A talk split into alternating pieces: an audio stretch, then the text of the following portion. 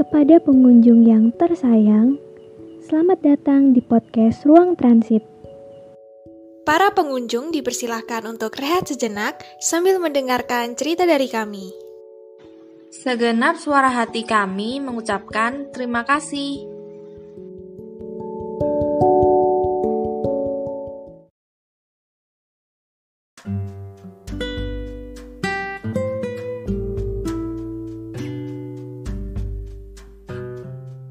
Kita semua tuh gak bisa lepas dari orang lain. Gak bisa lepas. Lalu, apakah orang lain bakalan 24 per 7 sama kita? Iya, itu emang benar. Tapi, gak kayak gitu konsepnya. Maksudnya, kita emang hidup berdampingan sama orang lain. Tapi, bukan berarti orang lain harus mencampuri kehidupan kita juga kan? Kadangkala, kita juga perlu waktu buat diri kita sendiri. Jadi, hidup berdampingan bukan berarti orang lain juga perlu ada di ruang pribadi kita ya. Ngomongin soal hidup berdampingan dengan orang lain, sebenarnya ini bukan satu-satunya kejadian yang mungkin akan asing di telinga kebanyakan orang, atau kayaknya kalau hal seperti ini memang kelihatannya nggak asing. Dan setiap manusia pasti mengalami ini. Aku pernah dengar cerita begini. Ini cerita dari temanku. Sebut saja mereka A dan B. A dan B adalah teman dekat. Mereka ini dua orang mahasiswi di sebuah kampus yang cukup terkenal di kotaku. Mereka ini nggak lama juga saling kenal. Mereka kenal dan menjadi dekat karena mereka ini sekelas aja.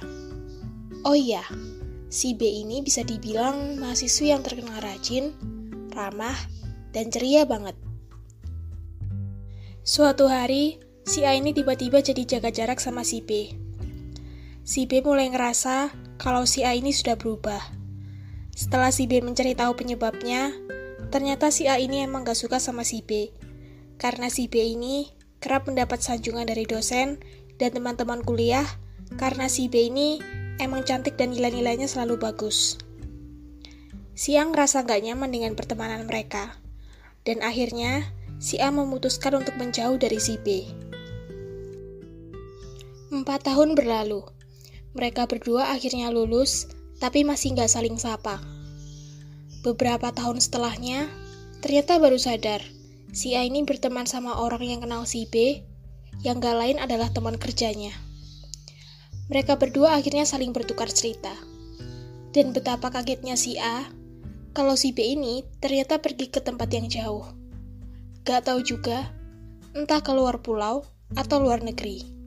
Karena selama ini dia nggak tahan dengan sikap ayahnya yang selalu kasar sama si B. Partner kerjanya bilang kalau si B ini diperlakukan gak adil sama ayahnya. Itu sebabnya si B pergi ninggalin ayahnya. Dan teman kerja si A bilang kalau si B sulit dihubungi sampai sekarang karena nggak tahu dia perginya ke mana. Sekitar bulan pertama aku menjadi seorang mahasiswi, aku sempat berbicara dengan seorang temanku melalui pesan WhatsApp. Ada sebaris pesan yang masih membekas di pikiranku hingga sekarang. Terlebih saat ini, aku masih duduk di bangku kuliah. Katanya, kalau di kampus, gak usah ngomongin hal lain kecuali tugas.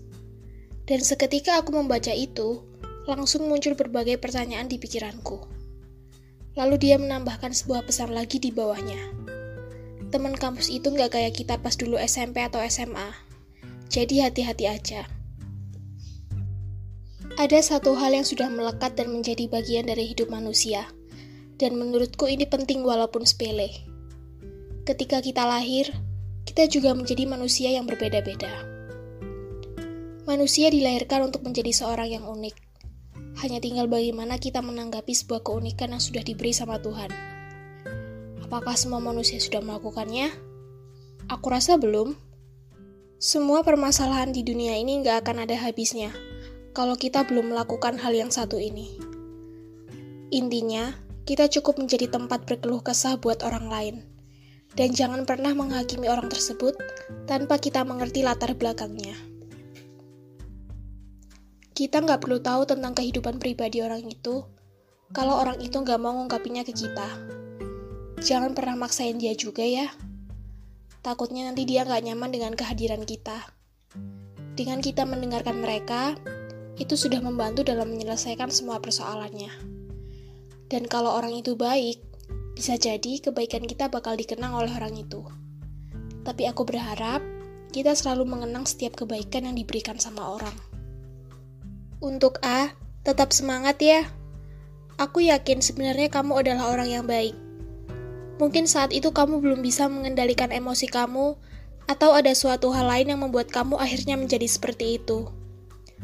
Aku berharap saat suatu hari nanti kamu bertemu B, sambutlah dia saat pertama kali kalian saling mengenal di bangku kuliah.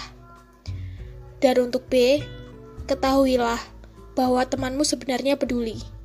Hanya saja, si A nggak berani untuk mengusik tentang kehidupanmu lebih dalam.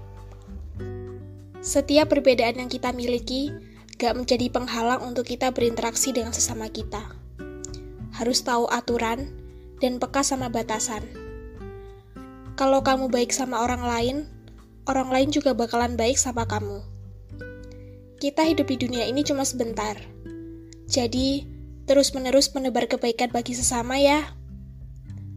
Udah dulu ngobrolnya. Makasih udah mau bantu aku menebar energi positif lewat suaraku malam ini. Semoga kamu selalu dikelilingi orang-orang baik.